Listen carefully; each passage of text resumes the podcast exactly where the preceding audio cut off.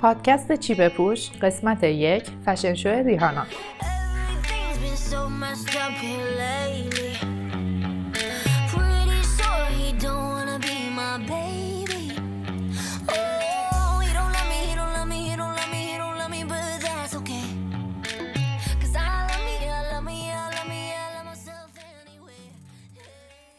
سلام، محکامه هستم میزبان شما در پادکست چی بپوش.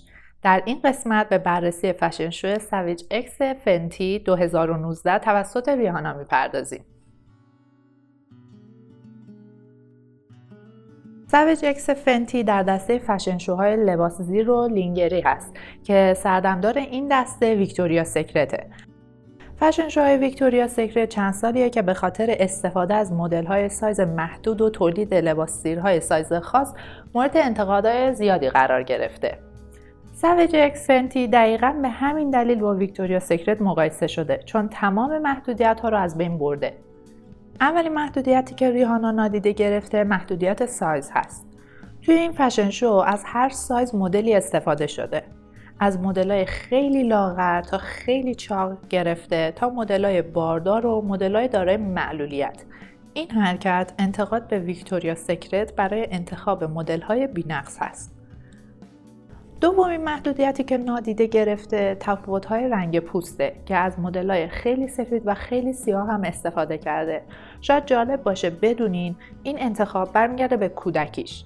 در مصاحبه اخیرش با نیویورک تایمز گفته پدرش دورگه سیاه و سفید بوده و مادرش سیاه پوست آفریقای جنوبی و تنوع چیزی بوده که باهاش بزرگ شده و تنها چیزی بوده که میشناخته. نکته بعدی که توی این فشن شو خیلی به چشم می اومد کفش مدل ها و رقاص ها بود. که خیلی از رقاصا و مدلا کفش پاشون نبود. حتی هالزی که برای اجرا روی صحنه اومد کفش پاش نبود. بعضی جاها حتی مدلا با کتونی یا صندل یا بوتهای بدون پاشنه روی صحنه اومدن که به نظر می اومد در تلاشه تا تعریف سکسی بودن زنانه رو تغییر بده. اگه قبلا در page چی بپوش دیده باشید اشتباهات fashion show Victoria's Secret رو منتشر کردیم. چند مورد اونجا دیدیم که مدل‌ها به خاطر مناسب نبودن سایز کفش کفش از پاشون در اومده و توی fashion show های دیگه هم حتما دیدین که مدل‌ها به خاطر مناسب نبودن کفشاشون زمین خوردن. ولی خب توی fashion show ریهانا از این خبرها نیست. دکلمه که توی این فشن شو پخش میشه جای این جمله گفته میشه. This is the idea of an angel. به این معنی که این تصور یک فرشته است. شاید ریهانا در تلاش برای تخریب فرشته های ویکتوریا سکرت و عالی بودنیه که اونا تدایی می‌کنن. این فشن شو نظر مثبت منتقدین رو جلب کرد و حتی گفته شد که بیشتر یک فشن کانسرت بوده تا یک فشن شو به خصوص به خاطر اجرای اول خود ریهانا.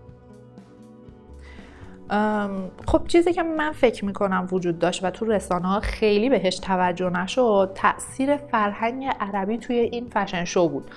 همونطور که می‌دونین دوست پسر فعلی ریهانا یه تاجر سعودیه و می‌تونه عاملی باشه برای تاثیر گرفتن ریهانا از فرهنگ عربی. استفاده زیاد از رنگ سبز هجابی که برای بعضی از مدلات تعریف شده بود و حتی کمربند طلایی که به کار رفته بود می‌تونه مثالای خوبی باشه برای نشون دادن فرهنگ عربی.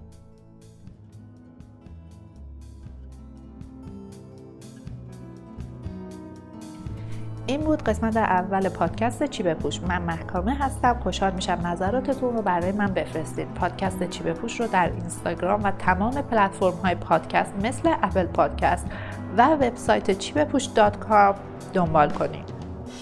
تا قسمت بعدی پادکست چی بپوش خدا نگهدار.